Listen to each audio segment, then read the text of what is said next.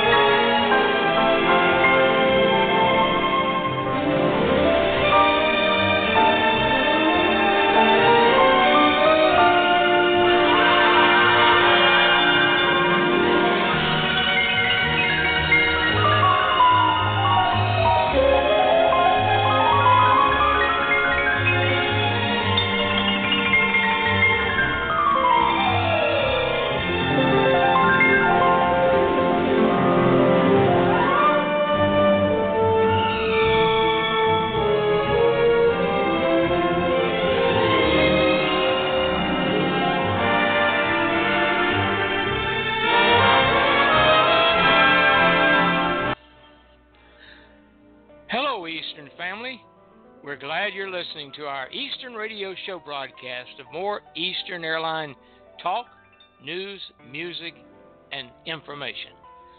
That's our mission.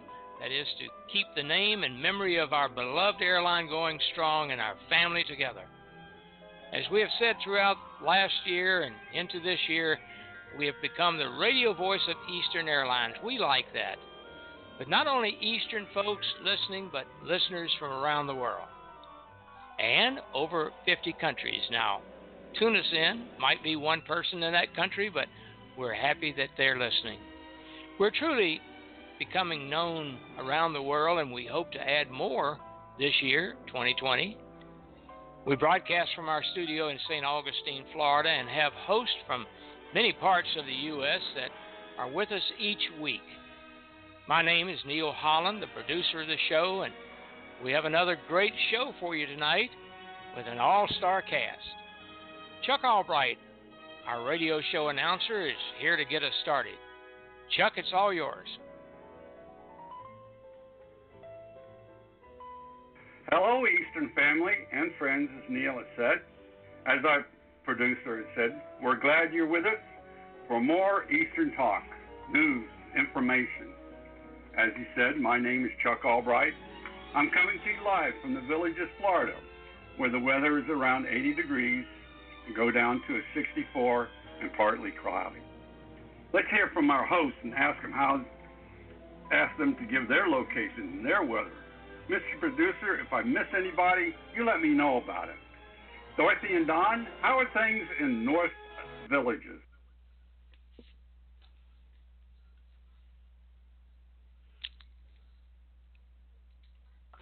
Going to have a great day tomorrow. So uh, did we lose? That's about all I can think of right now. Everybody's out in their golf carts playing golf and having a good time. And it's a beautiful week that we plan all week long. So Dorothy is happy, happy, happy. I'm glad to hear that. Jim and Carrie Holder, how's it goes in Atlanta there area? Well, Carrie, you want to handle this one? Well, it's just one cold, wet, gray, miserable day after another. yeah, it was so good though. We had a deck fire on my fire pit on the deck day before yesterday, the first one of the year. That's great. I'm surprised the rain didn't put it out. Well, we got it between showers. We we had about an hour and a half of a good fire out there on the deck, drinking beer and wine. That part sounds that good. sounds like everybody had a good time after all. Now let's take a mm-hmm. trip up north to New York area. Mike, how's the weather? How's it going so far this year? Well, this year so far, it's been unseasonably warm. Today it was uh, 37, partly cloudy, and hmm. tomorrow it's going to go up to 48 with rain. So well, that's what we got. Getting warm. now back to Florida. By golly, our hosts are scattered all over this great country of ours. Colleen, how are things down in your area? Okay, I'm here in Wesley Chapel, about a half hour north of Tampa, and it's about 75 and partly cloudy. It's going to be in the mid 80s the rest of the week. It's been kind of windy lately, but uh, no rain, and uh, it's getting higher and higher, warmer and warmer. So I'm happy too, Dorothy. There you go. Well, down in the Miami area, we have an Eastern version of 3.0 guy, Mark Carter. Is Mark on tonight? It's always muggy down here and warm. Rarely does Miami get cool. Yeah, you've had great weather too. Well, from all our hosts, welcome and thank you for listening and calling the show over the past eight years, now into our ninth. You have truly made us the radio voice of Eastern Airlines. We'd love to hear your comments and share your memories with the radio listeners from around the world during the broadcast. If you haven't called the show before, all you need to do is call 213 816 1611 and just say hello. Talk to us on the air. We're live every Monday evening. We can identify many different countries around the world who listen in with our Blog Talk Radio application. Just think, we have folks in Denmark, Sweden, Germany, France, Italy, Spain, Brazil, Turkey, China, Japan, and that just picks up our broadcast, just to name a few. That's what we try to do every week on the Eastern Radio Show. Won't you join us by adding your voice to the broadcast? Our thanks also for those who choose to listen by computer using our radio icon on our homepage at www.easternradioshow.com or perhaps signing in on the site of our provider, Blog Talk Radio, at www.blogtalkradio.com forward slash Captain Eddie. Remember to abbreviate the word captain to C A P T. Should you wish to talk during our live broadcast, feel free to use our call in number 213 816 1611 at 7 p.m. Eastern Time. Let me repeat the number so you can write it down for your Monday night visits 213 816 1611. By the way, tell your friends about us and our membership is now growing, and we're well over 1,037 members. Don't forget, you can listen to any of our 446 Monday night broadcasts and our 100 plus Thursday broadcasts by simply going to blogtalkradio.com forward slash Captain Eddie. That's Captain, C A P T E D D I E. Scrolling down through the archives of our broadcast. Each episode is briefly described, and we have well over 500 episodes now. As Mr. Jim Hart likes to say, Holy Blue Sunoco, or like I like to say, Holy Toledo, or maybe Holy Moly. Our lines are always open for calls, and if you choose not to participate and talk live with our host, we ask you to please mute your phone, as our producer does not have the capability of filtering out background noises. And now I see we're number one for takeoff. So, Captain, let's get flight 446 in the air. Tower Blue, 650 Volt, tip up. 50, 27 left, clear to land.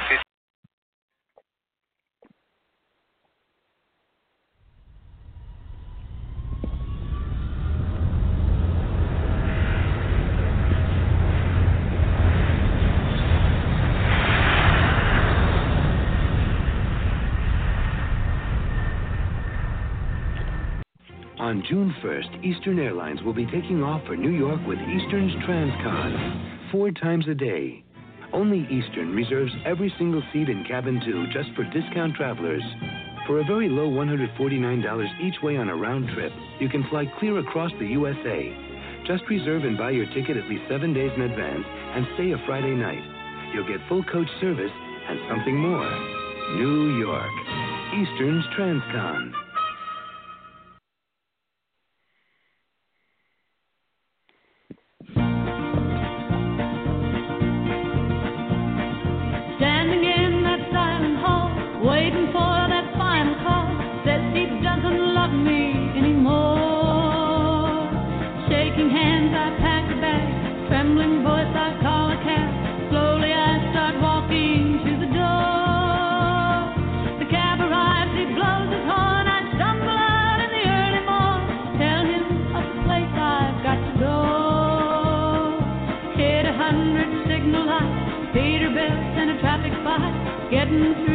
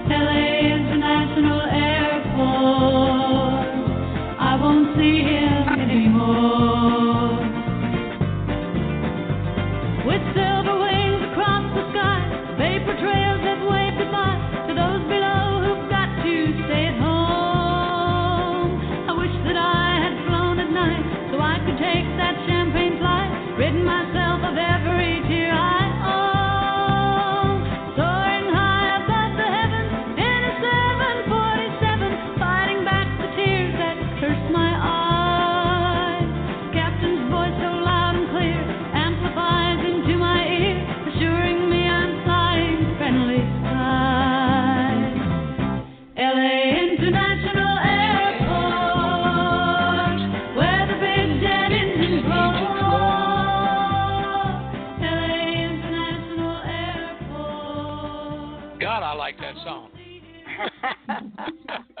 Catchy. Every airport ought to have its own song. Jim Yeah. Holder. Yep. Yeah. Hey, yeah. Uh, to get an idea of how far we've advanced in airport development, we only have to look back to the Atlanta airport. Hartsfield Jackson Atlanta's International Airport. It's located on what was once the Atlanta Speedway, a racetrack built in 1909 by Coca-Cola founder and one-time mayor Asa Chan- Chandler. The site, which was primarily farmland and swampy pastures at the headwaters of the Flint River, was chosen because it is one of the few relatively flat areas in the region. Candler organized a company called the Atlanta Automobile Association, which assembled the 287 acre tract of 14 different properties. Big. Candler purchased the package in 1909 for seventy-seven thousand six hundred seventy-four dollars and twenty-eight cents. That's equal to about two point two million dollars today. The track, also known as Atlanta Motor Speedway, uh, Land uh, Candler Raceway, uh, Automobile Speedway, had a lot of names. And Atlanta Raceway cost four hundred thousand dollars to build, and it opened on November the 9th, nineteen oh nine. The terminal hangar was shaped like a long barn with offices and waiting area and offices built alongside the front. The name Atlanta Airport was painted across the roof of the larger, large hangar, big old hangar. Aircraft like the Eastern Air Transport's Curtiss Kingbird and the larger Curtiss Condor, they boarded passengers on the dirt apron over there in front of the terminal. Terry Sue? Jim, being a pilot, you got to know that as a that as airplanes change in size and design to become more efficient and passenger friendly, so too will airports. From check-in to disembarking, the airport experience is due for a radical change, and it all starts with self-service.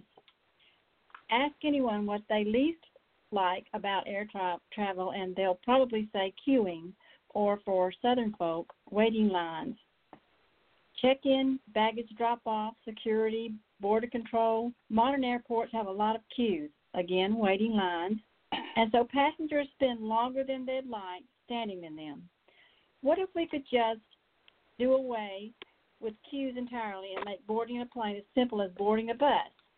In fact, that's just what started happening already in airports around the world. Technology like facial recognition, molecular scans, and artificial intelligence are driving a new generation of self service air travel. Even Atlanta Hartsfield Jackson International Airport, I always thought that was too long. Why not simply Atlanta International Airport? By the way, Eastern put the word international in Atlanta Airport's name.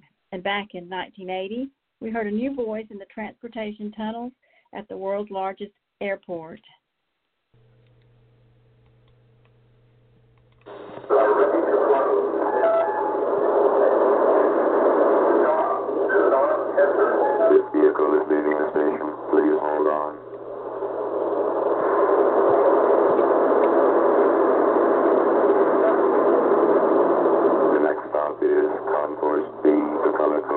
Color-coded and signs in this vehicle match the station colors.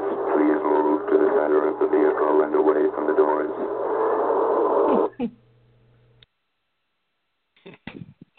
Now that's just plain spooky.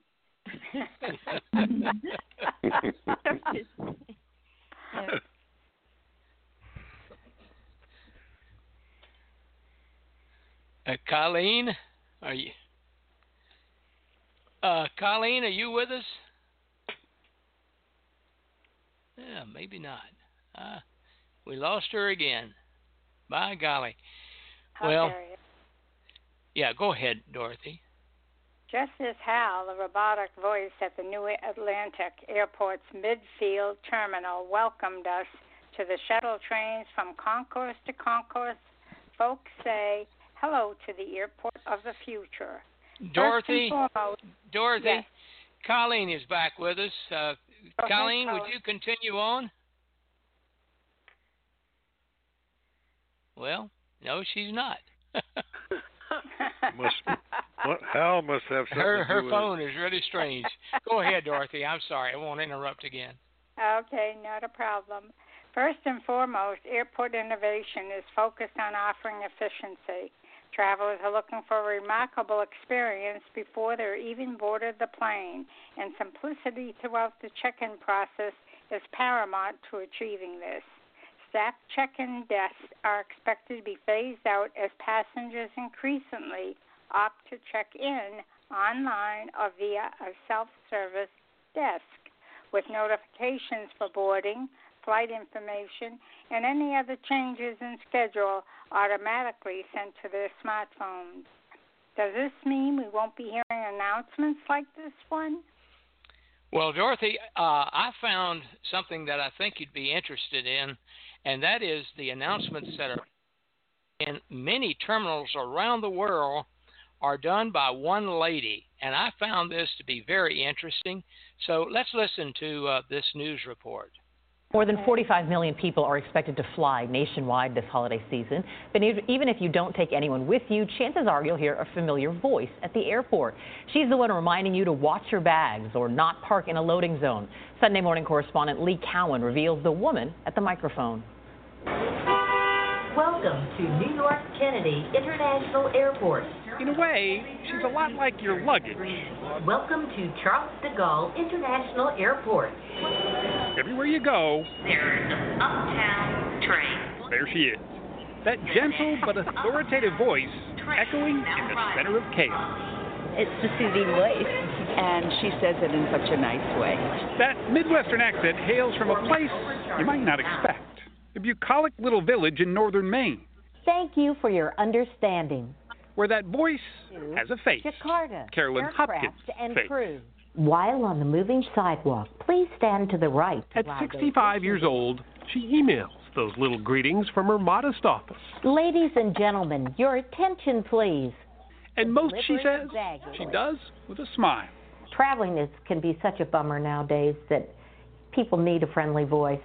She started almost by accident. She worked at Innovative Electronic Design, the company that sells paging and public address systems. They had a product, she had the secret ingredient. My father had a deep, deep, booming voice, and I always kind of imitated him. It was a little strange for a girl, but that's all right. Her voice has gone places she herself has never been. 200 airports all around the world, subway stops, train stations. She even does weather warnings. This is a tornado emergency. But she's not perfect. There are some things even the voice can't quite spit out. Two words similarly and regularly. I just die when I see them in a piece of copy. So the next time you hear an announcement that isn't such good news, Departure has been delayed due to. just remember, she's only the messenger, and a jolly one at that. For CBS This Morning, I'm Lee Cowan in Los Angeles. Isn't that interesting? Riot. That is a riot. It's Hal's wife. Yeah, yeah Hal's wife. well, uh, Colleen has been on and off. She her phone keeps dropping off. So, Dorothy, would you continue? Sure, thanks. Once checked in and scanned, passengers are issued with a biometric taken that ser- a token that serves as passport, boarding pass, and ID for the journey. This doesn't have to be a physical token. It could be stored securely in your smartphone, for example. God forbid if your battery goes dead or you misplace your smartphone. Surely by then this problem will no longer exist with smartphones. Of course, one of we only hope that. On arrival, passengers simply drop their bags at one of the many drop-off points connected to high-speed conveyor belts. Embedded chips within the luggage itself not only track the bags by radio frequency, but send smartphone notifications when they're ready for collection from the luggage carousel. Now, that's a new innovation I can live with. But if I'm going to Toledo, will my bag arrive when I do? Drop off points can be found in the airport parking areas, train station, restaurants, and coffee shops. Some airlines will even offer collection from passengers' homes or hotels. Yes, uh, Dorothy or Colleen, whoever's uh, back online again. Now, there's a feature that I like. I can. There is a feature I can like. I can see it now. Crew schedule sending a limo to pick me up for a trip. but getting back to scanners, they were originally developed as medical devices. Scanners, which are effective from a distance of 164 feet, can detect contraband or dangerous chemicals in passengers' clothing or in their luggage without a need for physical search. Oh, dang. No need for a TSA body ex- snatchers or explorers here. Unlike X-ray scanners, these devices provide feedback, feedback on molecular on the molecular level, making them ideal for detecting even tiny quantities of high-risk material. Other types of scanners can read body language to flag up suspicious behavior or alternatively alert staff to any passengers who may need help. As a part of the check-in process, passengers will be scanned uh, for biometric identifiers like facial features, iris patterns, and fingerprints to verify their identities. This information is shared with the immigration and security officials to streamline and the arrival and the departure process. This technology, already being tested in Heathrow and Schiphol airports, could be used to track passengers from arrival to departure. It's faster and more reliable than checking the passports manually. Dorothy? Well, Mike, now here is a feature I like. Many airports feel like shopping malls today, but the more forward thinking are going a step further and look at how they can ensure everything pleasing to the traveler, from the architecture to the food and beverages to the ambiance of the terminal to the activities being offered reflect the destination itself. I could never understand those original artworks hanging down from the ceilings at the Atlanta airport's new terminal when it opened. Staff checked in desks are expected to be phased out as passengers increasingly opt to check in online or via a self service desk with notification for boarding, flight information, and any changes in schedule automatically sent to their smartphones. It sounds like you can't leave without one. Smartphones, that is. Once checked in and scanned, passengers are issued a biometric token that serves as the passport, boarding pass, and ID for the journey, as we mentioned above. It doesn't have to be a physical token, it could be stored securely in your smartphone, for example. It's almost as if the smartphone is an appendix of our bodies. Well, Dorothy, let's bring the outdoors inside. Elements like waterfalls, indoor woodland, and even walking trails will give passengers pleasant places to relax and reflect and further take the stress out of air travel. Maybe they could even duplicate Jim Holder's deer camp. Well, they got to have a fire with a lot of people telling lies around it. That's what I thought. we can do that. I think we're really uh, likely to see airports reflecting the destinations they serve more and more. Many travelers are looking for something different. They're looking for an experience and includes what happens at the airport. Hey, I bet a deer camp would be just what they need to share their destination with their family and friends. There you go, Jim. Hmm. A bit of, a bit of duty free shopping has always been an important part of the air travel experience. But tomorrow's airports could go a step further, becoming virtually shopping malls, where passengers have their heart's desire delivered to their homes with a swipe of their hand via smartphone.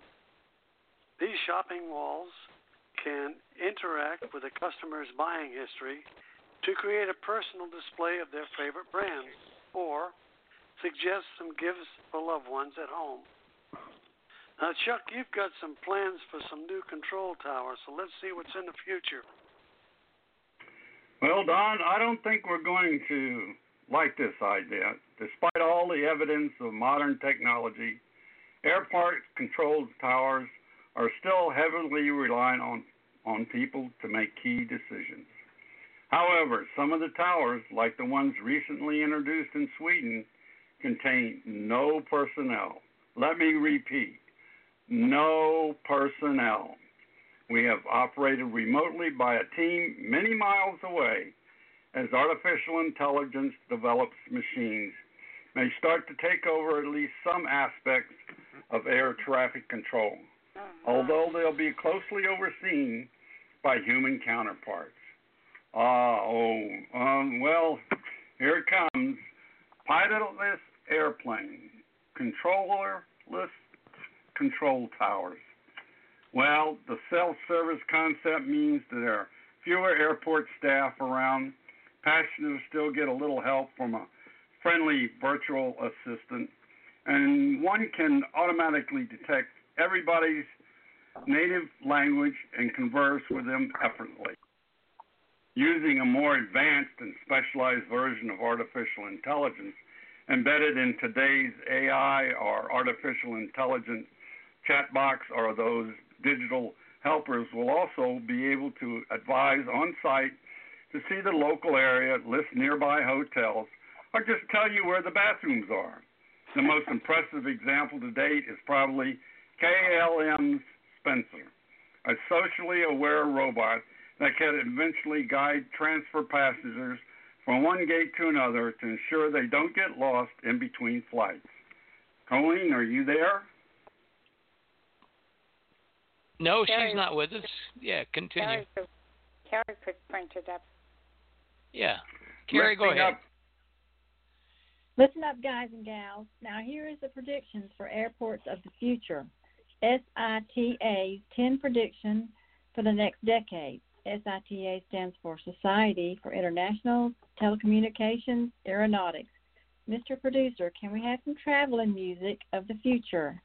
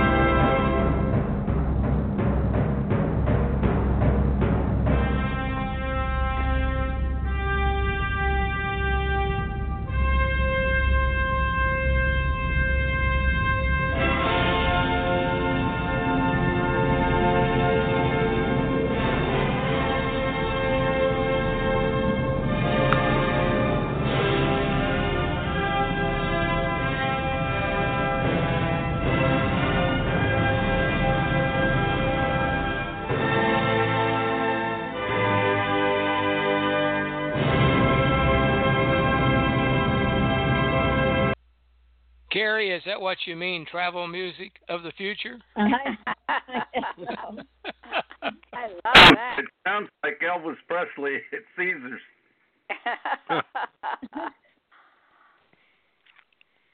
Air Transport IT provider SITA has unveiled 10 bold predictions about the technology shaping how passengers will move through the airport of the future. Benoit Verbaere, Business Development Director, SITA, predicts major change in almost every aspect of the airport experience. The airport experience has morphed dramatically in the past 10 years with the introduction of biometric security, mobile check in, and baggage tracking. And there's much, much more to come. The next decade will witness an exponentially accelerated pace of change as digital native passengers and staff usher in transform- transformative technologies from flying taxis to airports that think for themselves. Passenger numbers are set to double in the next 20 years, according to the IATA, but airport expansion won't keep up. And passengers, quite rightly, want a smooth and easy journey through the airport. The only way we can make sure airports continue to work smoothly is by developing and implementing new technologies that make them more efficient while also enhancing the passenger experience. Yes, Colleen and uh, Carrie, can you believe that over the next decade, going through a security will mean walking through a corridor? No more taking off your coat, shoes, and belt, putting little bottles in little bags, Oh, that sounds and no great. more queues as defined as earlier as waiting lines. Passengers and their bags will be recognized automatically as they go through automated checkpoints. Hard checkpoints will be replaced by sens- sensor corridors, making physical document checks obsolete. The adoption of digital self sovereign identity and persistent travel tokens will put passengers back in control of what aspects of identity they should be should be reve- revealed and for what purpose as they travel. In airports, in airport, in future airports, the risk will be cons- uh, cons- constantly assessed by specialist artificial intelligence (AI) using the passenger's digital identity. Sensitive elements of this data will be used only by governments. I find that hard to believe. Which will be used automatically to collaborate systems to approve, or in some cases not approve, the various steps of your journey. Airlines will no longer hold the responsibility for progressing, processing passenger data for border security purposes. Chuck? Mike, uh, everything will have tags, people, bags, cargo, and they'll be tracked throughout their entire journey, whatever mode of transportation they're using. This will mean travel authorization, custom checks can be made in advance of the flight, saving time at the airport. Remote bag drop off and collections will be offered whenever it's the most convenient for the passenger at train stations, for example. Our era of connecting airports will be driven by increasingly uh, cheap sensors, less dedicated hardware, and new data uh, lakes fed by every device over 5G. The data will be captured through software defined networks, correlating and analyzing to make the airport highly efficient and to making a much better experience for the passenger. Jim? Yeah, Chuck. Uh, artificial intelligence (AI), as we've said, electrograms. Uh, I messed that one up.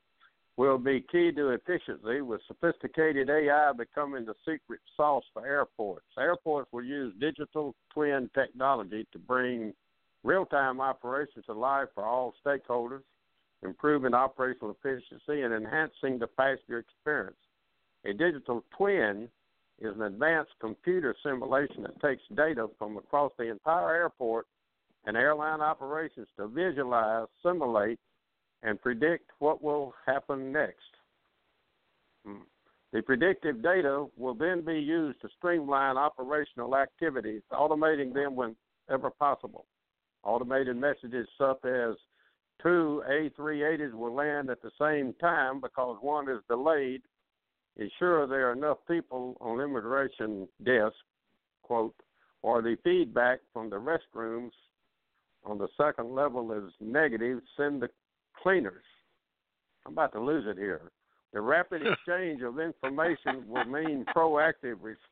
Got me in the bathroom. Will will mean proactive responses and therefore responsive and accurately planned operations for airlines and sports. Man, Don. Hey Jim. Hey Jim. You're a tough Someone is already good. flushing the toilets that I can't see.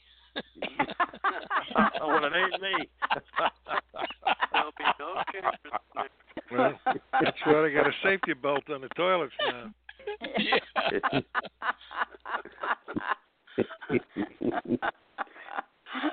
Okay. Yeah, that's a good but one. Every, every single journey, there are 10 or more different entities that are responsible for making the trip a reality. The only way to collect all the data to make the journey seamless is through close collaboration between everyone working at an airport, the airport itself, airlines, government agencies, ground handlers, restaurants, and shops. We also need collaboration across the entire ecosystem, connected airports. Throughout the worldwide, I'm sorry, throughout this wide network, operational data will be shared using framework and stakeholders. This will this share single source for true and essential operations. Hmm. This will make airports much more efficient. For example, digitalizing turnaround management, putting a sharp focus on getting aircraft back in the air as quickly as possible. Here, technologies such as blockchain provide tremendous potential in facilitating the secure exchange of information.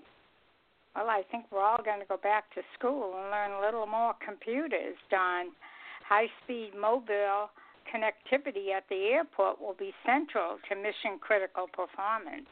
Airports will increasingly run just in time operations with automation and self service, making everything more efficient. And connected, automated, and autonomous, autonomous vehicles and robots are set to become commonplace throughout the airport. Automation will also enable more efficient sharing and use of assets, a wide range of objects, from bagging or aircraft tugs, will be connected via the 5G networks, providing massive amounts of data, offering real time, predictive, and historic views of airport operations.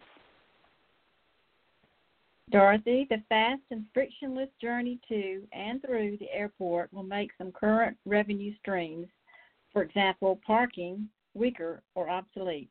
Airports will, therefore, need to find new ways to augment the travel experience to replace them. Personalization will be the key, providing passengers with what they want when they need it at any point throughout their journey from start to finish, not just at the airport. Examples could include an airport provided limo service comprising bag check in at your home, office, or hotel, and fast track approvals and facilitation for regular travel- travelers. I hear a little Jetson music here.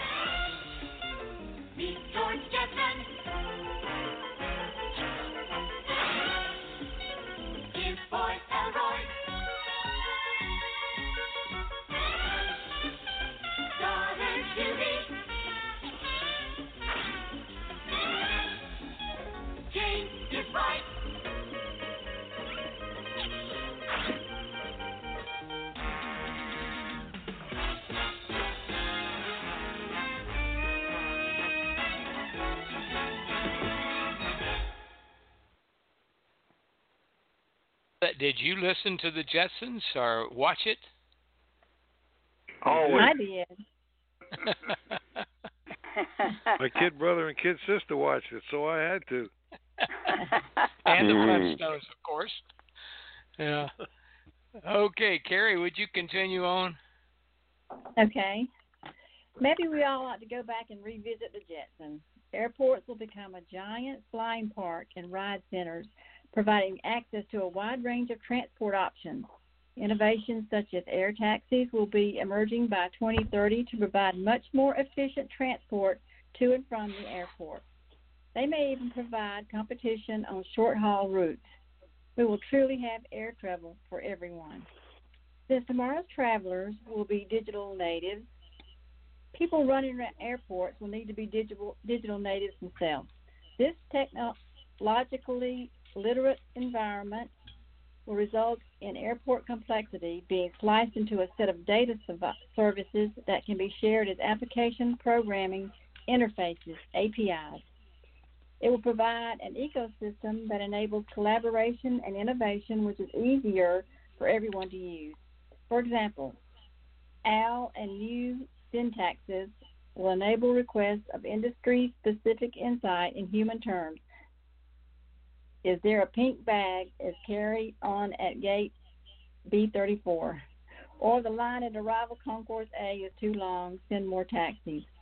The future of airports lies in connected, highly intelligent, and efficient operations that offer passengers pain free and frictionless travel and rich, personalized experiences. Today's blockages and operational silos will dissolve, resulting in data shared, sharing based on digital trust, shared assets, and real time calculations from OWL or AI. We're entering a golden silicon infused era for air travel, and we're excited to be part of the journey. However, it's essential the industry acknowledges the need for change and collaborate. These technical technological shifts will happen and faster than we think. Well, Colleen, take me back to the technology of a racetrack being an airport.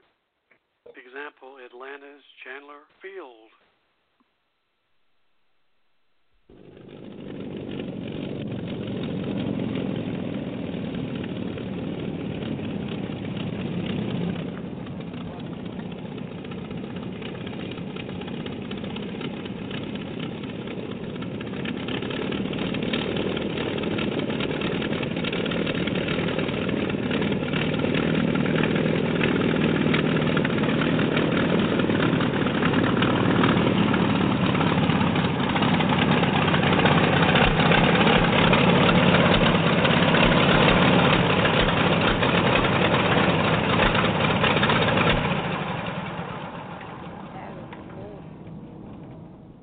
Man, that's uh, Captain Dick Merrill landed his airplane. It sounded like he had a little trouble shutting the engine off.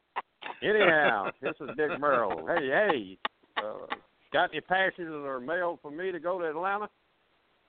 Yeah, Dick, we got 19 going to Greensboro and 200 pounds of mail. All right, let's put 'em on. Throw his baggage in. We want to keep our on time performance going. And when are they going to pave this dadgum runway? Dick, did you know we keep gr- the grass mowed, and besides, it's smoother to land on the grass than on the pavement. So Gene Brown tells me. Ah, Gene Brown, you know, he's number one on the seniority list. Thinks he knows everything. Anyhow, old Gene would use his backyard and acreage for landing on airplanes if the company would let him. Probably have a pot of coffee and sweet rolls for the passengers. I wonder, I wonder, will they ever have food and beverages at airports? Never. and much, much more. And much more. They're going, the hackers will have a field day when all this happens. Can you imagine when communications and uh, hackers get a hold of what's going on to these airports? It's just Oh, amazing. And you Uh, know, Well, I tell you. so much of it. Uh, It's incredible. I tell you, you know, Atlanta airport is a mess. We all know that. If you're on the North Terminal and you want to leave the airport and go somewhere, you can probably get where you want to go. 85 North, Camp Creek Parkway, get 285 or whatever. But if you try to leave the south side where Delta is, you're going to go places you've never been before. And matter of fact, if you go out to Camp Creek Parkway, you're going to end up on Riverside uh, Camp Creek Parkway to Riverdale Road, and it's going to bring you right back around to where? Guess what? Right back to the South Terminal again. You got to start all over again. This time you go out and you try to go north on 85, and hell you don't know where you're going to end up. Matter of fact, Sherry dropped me off a few years ago, and she dropped me off on the South Terminal, and she went halfway to Birmingham before she could turn around. Still looking for you. I knew. I ended up in Red Oak. And Red Oak. Red Oak, and then I took the wrong way on 285. So instead of going to Conyers, I ended up on the west, uh, the west side of Atlanta, and had to come all the way Halfway down to Birmingham. to get back to I want to ask Mark. Mark Neil, yeah, uh, Chuck, go ahead. um, this week we had in in the uh, news uh, some people getting into a scuffle about the tilting of the seats. And Oh, through yeah. our program tonight, Yeah, yeah. hasn't ever come up tonight about are they going to give us more room to put the seats back farther? Now that's Well, going to be a We're going to do a show all about airplane seats from the very first seat, which wasn't a seat, all the way up to the new seats that uh, are installed in airplanes today. And we're going to do that show, I think, uh, uh, sometimes next month, aren't we, Dorothy? Uh, uh, what's the name of the show? Well, it's the origin of the airplane seat. No. so we're going to have fun with Grab that. your Let's, seat. let's, You yeah, let's hold on to that, that one. to me, Neil. So Hold Well, on to it your was- seat. It was Nothing on the tucked in there somewhere. Well, it was tucked in there somewhere for a future show. But uh, we're going to have fun with that one uh, because I remember Sure flying a Convair 440, and we used to pick up this big guy that was about half the width of the diameter of the Convair 440, and his Oh, he God. was a professional wrestler, and you might you guys might remember him. His name was Haystack. You remember Oh, yeah, Haystack, the Calhoun. wrestler? He was Haystack huge Calhoun. And we used to put him on in Charlotte, and and he sure enough would book two seats. They they he paid for two seats with Right. several extension belt belt seatbelt extensions. well, you were right, Neil. It is on the the list. Uh, the evolution of the airplane. the evolution of the seat. Yeah, Right, that's April 27th, so that's coming up. that's gonna be a good one. There you go. Well, Mark, hey, what's uh, happening down at the Miami International Airport? Have you been there to that terminal lately, Mark Porter? No, I haven't. Um, but we do have a charter service out of there that leaves almost daily for Santo Domingo. Uh-huh. um, it's a long-term uh, charter uh, arrangement You- uh, with Eastern. When you say we, you talking about Eastern Airlines? yeah, I was sorry. Tell Um, us more. trying to trying to get the frog out of my throat. I was looking at. Uh, I was noticing that uh, the CEO of Eastern was going to put an aircraft in Miami for uh, Georgetown, and it didn't. It just sort of gnawed at me for a while, and then I went to do the math tables, and it takes about four and a half hours from Miami, and it takes only three and a half hours from um, Guayaquil. So um, it didn't make sense to have two aircrafts uh, as reserve aircraft. You could have the Guayaquil aircraft get there uh, N604, get there faster, an hour faster, and save on fuel than you could the aircraft from Miami. So I let some of the the uh, people in charge know that, just so they wouldn't um, put one extra aircraft, um, you know, on reserve when they could actually begin to think about using it. Right. And if it, if it was in San Juan, that'd be different because that'd only be two and a half hours away. But um, uh, Maybe they'll rethink that. right, um, I've I've been hearing from some passengers that the service on Eastern flights needs uh, it la- lacks a lot, and um, that's that's kind of uh, terrible to hear. I mean, I th- I think that maybe Eastern might want to rethink the training on their flight attendants, or try and get some of the really good flight attendants that are out there uh, to come over to Eastern uh, to sort of help the flight attendants that they have right now. Right. And the um, what was it today? I noticed that the flight to Guayaquil was an hour and ten minutes or something like that late. So I jumped all over it because I didn't want to see Eastern constantly late, and um, Eastern personnel um, let me know that it wasn't their fault. It was not mechanical. It was for the outsourced um, uh, people that they have on putting bags and fuel onto the planes. And it made me think, why doesn't Eastern start to get its own people?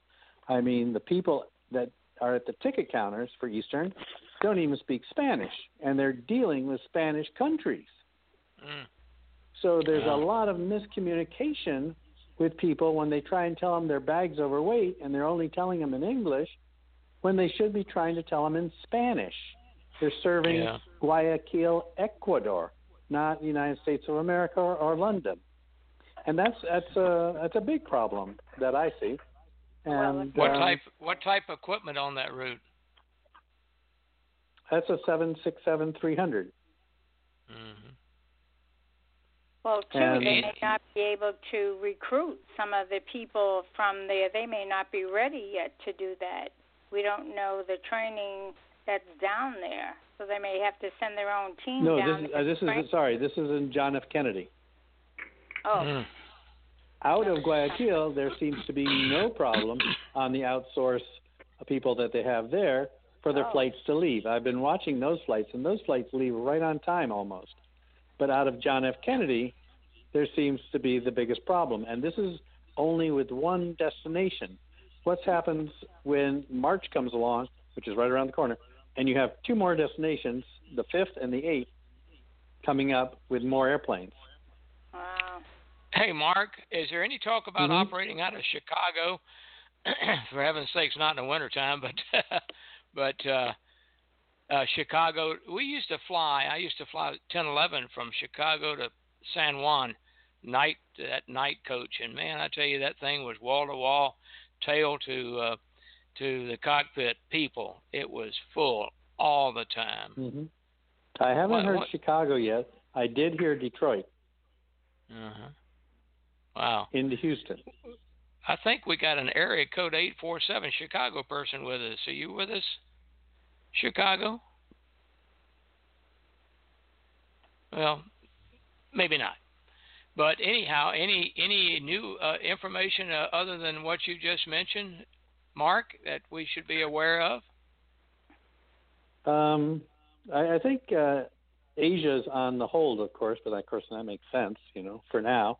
And um, by fi- by the filings that Eastern did, all markets are basically open where it's open skies now, which is a very good filing because now they don't even have to almost give too much notice to start flying to Sao Paulo or Turkey or South Africa.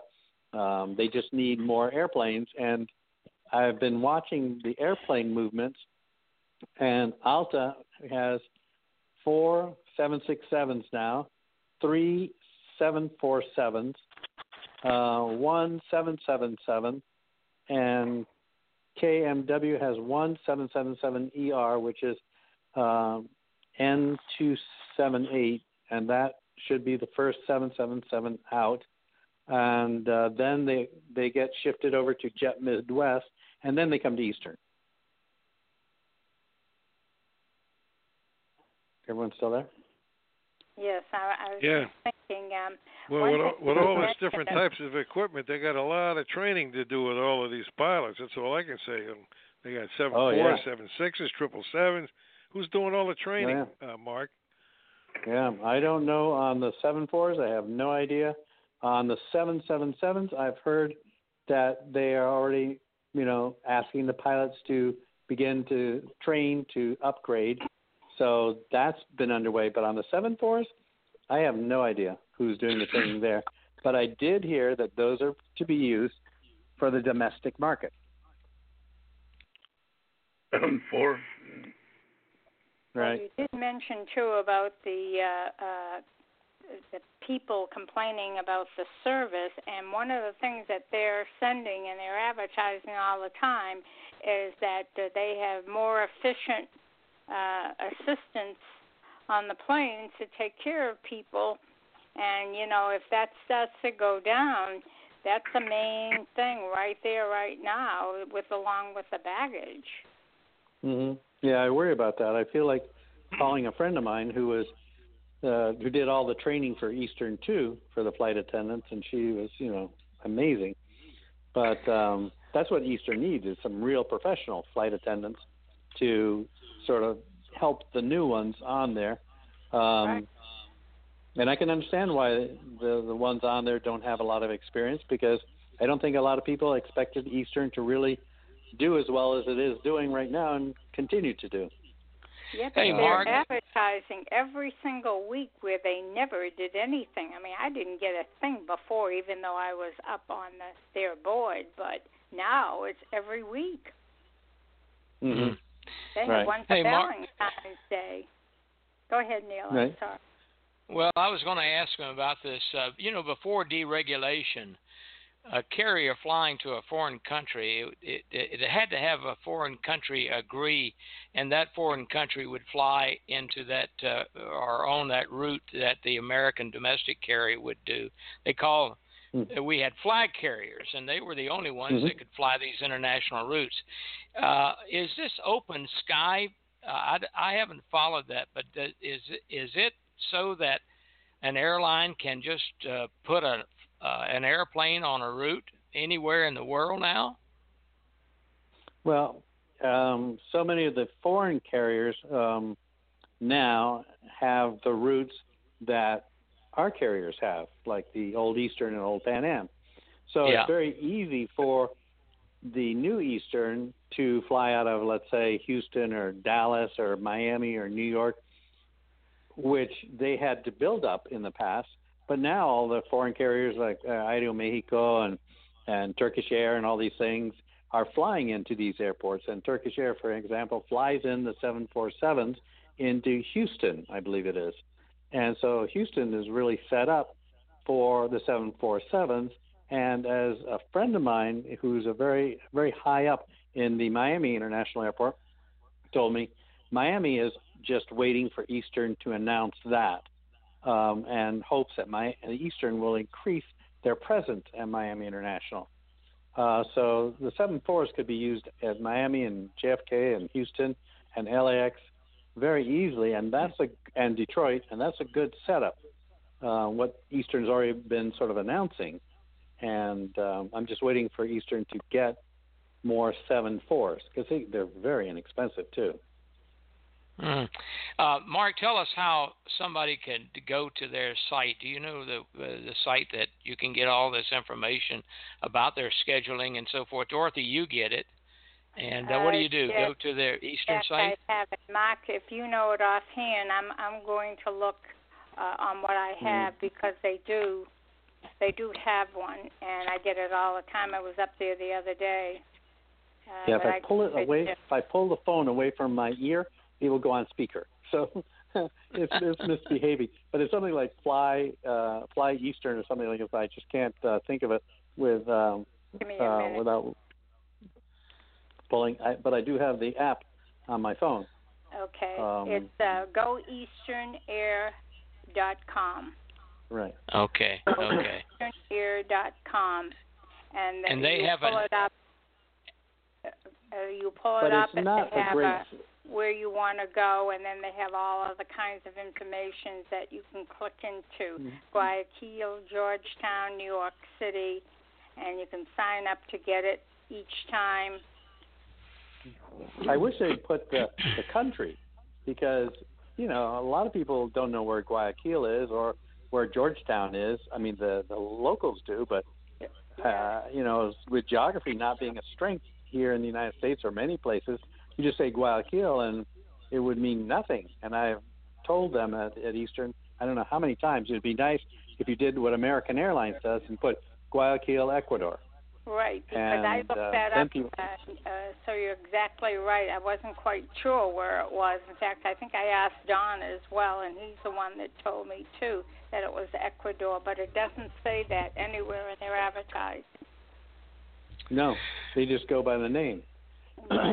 Here in the United States, it's also good, you know, to put the same thing because But the minute if you you're put flying in, to Kozad, people don't know where Kozad is, you know. but the minute you put Guayaquil or Guyana in there, it brings it right up anyway. Even Georgetown, Mhm. it brings it right up. Right. Kozad, I had that's- suggested to Eastern. I, I just don't like their um the way you bring it up and you bring up the whole month, and they only fly Sundays out of Guayaquil and Mondays out of JFK. And March it'll begin to increase.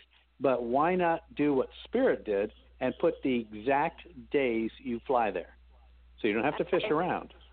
I Yeah. have to say that I think because of that, because while you're in there, you say, well, if I can't go there, they don't have that, I'll go here, you know, and and that could be Mhm. another reason too, not to lose Right. them. Right. Okay, very good.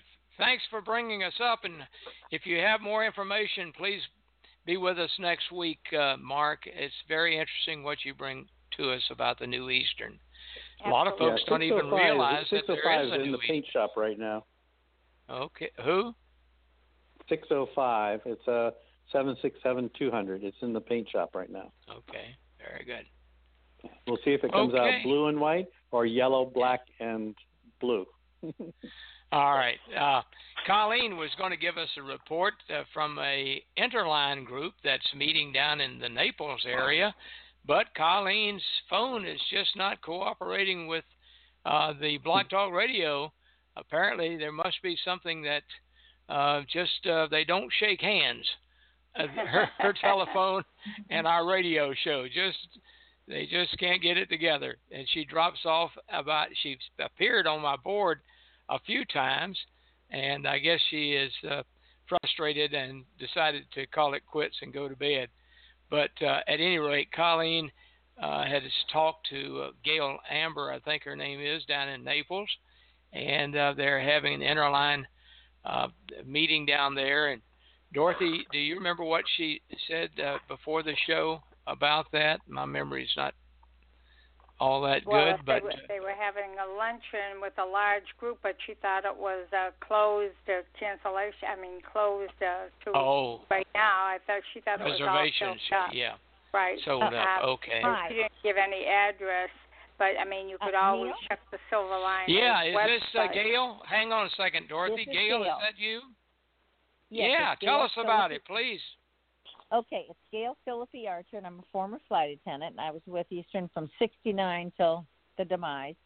But we have the 21st annual Interline Luncheon, and it's at the club at the Strand, and it's for all former and current flight attendants, and it's going to be on February 28th at noon. And if anyone would like to attend, it's they said the reservations were over, but we will fit them in. I mean, we have several hundred women coming. It's a wonderful event.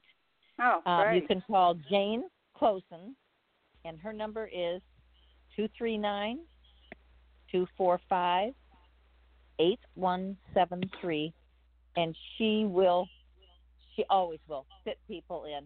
And it's forty five dollars for the lunch, and we have wonderful raffles, and we have been looking for an airplane ride for our our main big raffle, and I can't find an airplane right now. So if anybody has any ideas, please give me a call or email me, and um, I can give you my number.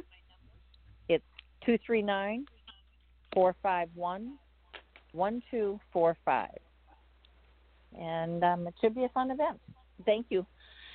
Okay, and Gail, we'll put that up on our website. Dorothy, can you put that number and how to contact her on our website? Yes. Uh, why don't you send me your contact information uh, at the host at ealradioshow.com so I can just put it right up there, Gail. Okay, host at EAL. Radioshow.com. Great. Thank you so much. Appreciate it. You're welcome. You're welcome. Thanks for being with us tonight, Gail, and uh, Thank you. Lots of enjoyed show. success. Okay, thank you. Uh, how about Thank you. uh, REPA, Jim Holder? What's happening over there? Any any news? Yeah, well, uh, we're still working out. Johnny Steinmetz, our president, still working out the details on the uh, reunion. It's going to be the, uh, I think, the third weekend or thereabouts uh, in August at the Embassy Suites in Kennesaw, where we did last time. Everybody had a great time. We're to have another auction. We got a bunch of stuff that's been accumulating in my house and some other guys too and uh, raising money for OA Fish's uh, summer camp for boys and girls up in North Carolina.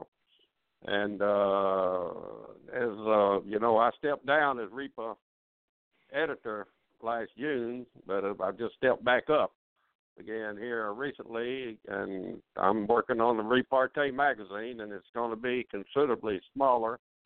It's going to be probably 16 pages. It's a newsletter and I finished the first three pages already, and uh, standing by from uh, stuff from uh, the other guys and Johnny, and uh, we hope to get that out in about six weeks or two months. Uh, it'll have the registration form and everything else you need to sign up for the 2020 REPA reunion, and that's about my report. Hey Jim, suggestion, and I you probably have already uh, done it, but uh, on REPA Online, which is your website, the REPA website, uh, Yeah. do you have an application for someone to join REPA as a, an affiliate member and, and able to get this new uh, news magazine that you're going to put out?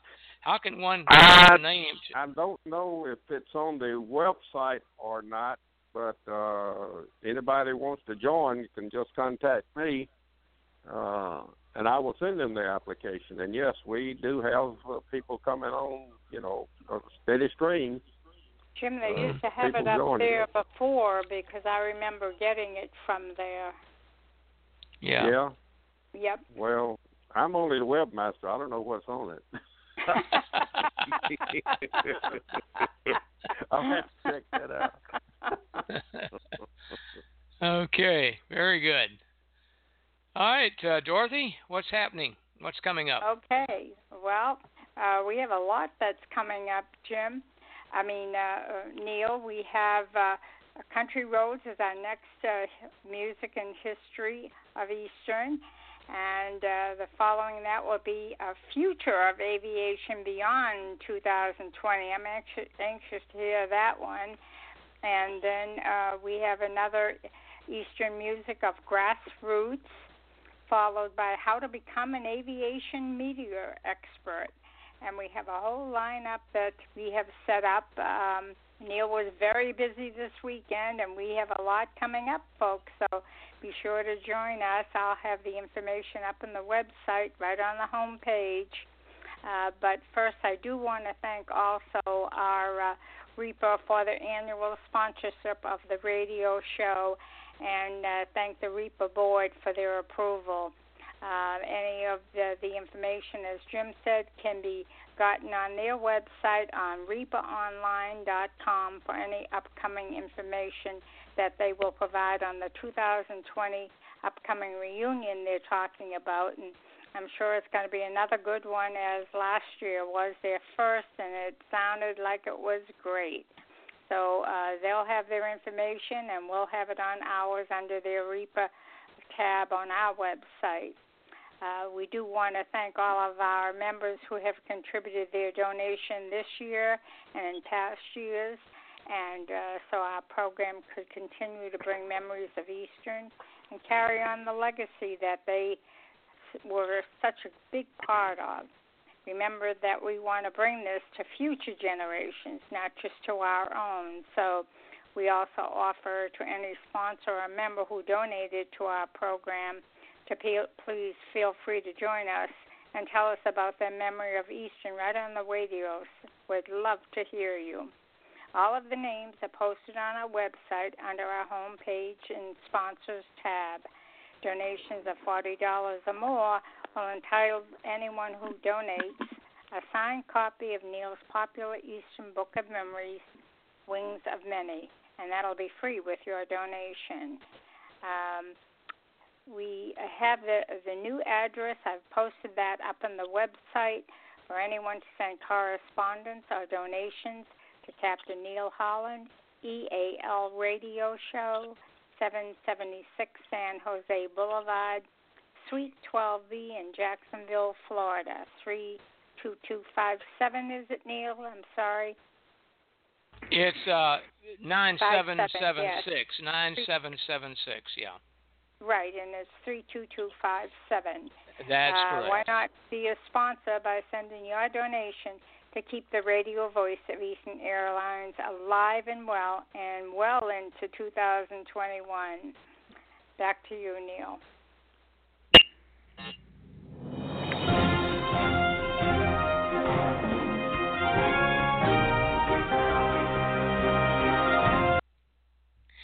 We have two breaking news stories. Delta Airline employees received an amazing Valentine's Day gift with an enormous red thank you painted on one of its jets. The airline announced it is giving its workers a $1.6 billion bonus.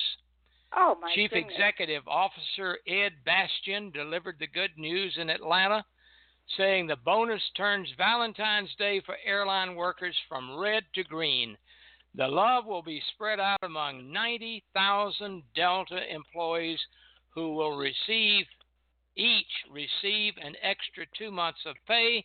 Well, if you divide 90,000 into 1.6 billion, that's $17,777 each, if my math is correct. How my sweet it is. Good for you, Amen. Delta Airlines people. Oh. Good for you. You've come a Oh, long way that's since wonderful. bonus time was a turkey at Thanksgiving and Christmas. I was just going to say, you guys Hey. work for the wrong airline? Oh, my. But uh, the second breaking news story we have is from uh, Dr. Karlene Petitt. And Karlene uh, sent me an email saying that she has two new books that are available now in paperback. Uh, one fiction, Flight for Truth, that's the title, Flight for Truth. And uh, there's more truth and truth that she has here. And the normalization of deviance a threat to aviation safety. And she says, I think one day the Deviance book subject matter might make for a few interesting conversations. Hope you all can check them out, and you can simply go to um, her website. It's, um, I think it's karlene.petitt uh, at the dot com. I believe that's what it is. But uh, you can order that from Amazon too, I believe. But she has, I don't know now, it must be about seven books in the series, Safety Series, and they're Right. great novels that she has the main character. I'm in love with her. Her name is Darby, and uh, it's really a fun read. But there's so much truth in The website, Karlene's uh, writing. The website, What's the Neil, we- is Carl, Karlene Petitt, P E T I T T, dot blogspot dot com. That's Very good. Karlene Petitt dot blogspot dot com. a very uh, very well constructed website too. So uh, check those out. I think you'll enjoy getting that. You can order on Amazon and uh, and uh, those are the two breaking. I like that one about Delta Airlines with that 1.6 billion dollars Wow, that's incredible. Billion that's with a B. almost B. unheard of. with a B. Yeah, with a B. so uh, they're happy folks, I'm sure, in in uh, Delta Land. So. Holy cow. Yep. So I think now it's the time to uh, pull the throttles back a little bit and put the flaps down and uh, put the gear down. I see three green lights.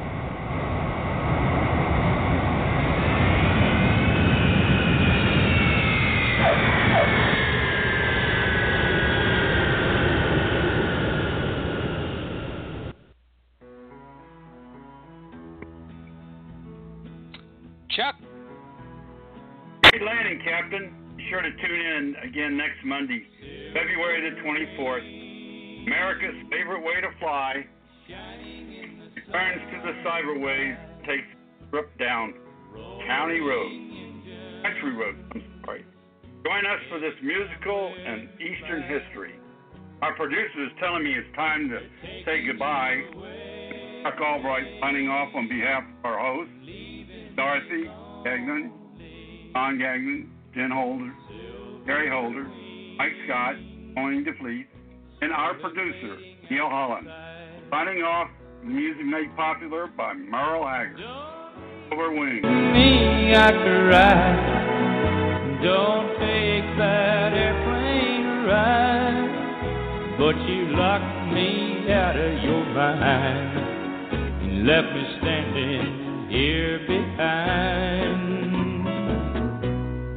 Silver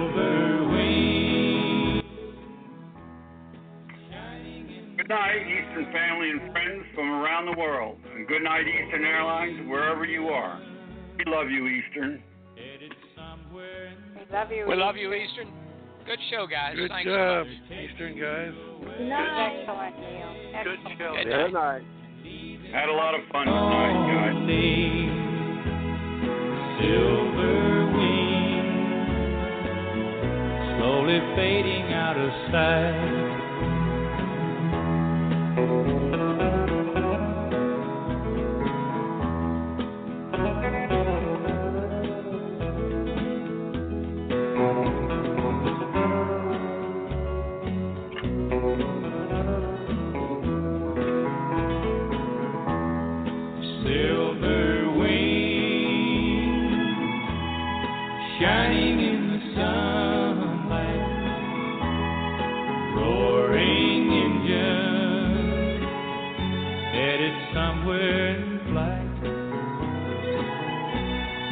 Taking you away and leaving me lonely. Silver wing, slowly fading out of sight. Slowly fading out of sight. Good show, guys. Thanks so much. Thank Good night, you. Eastern. Keep the blue side up. Good night, guys. I love it.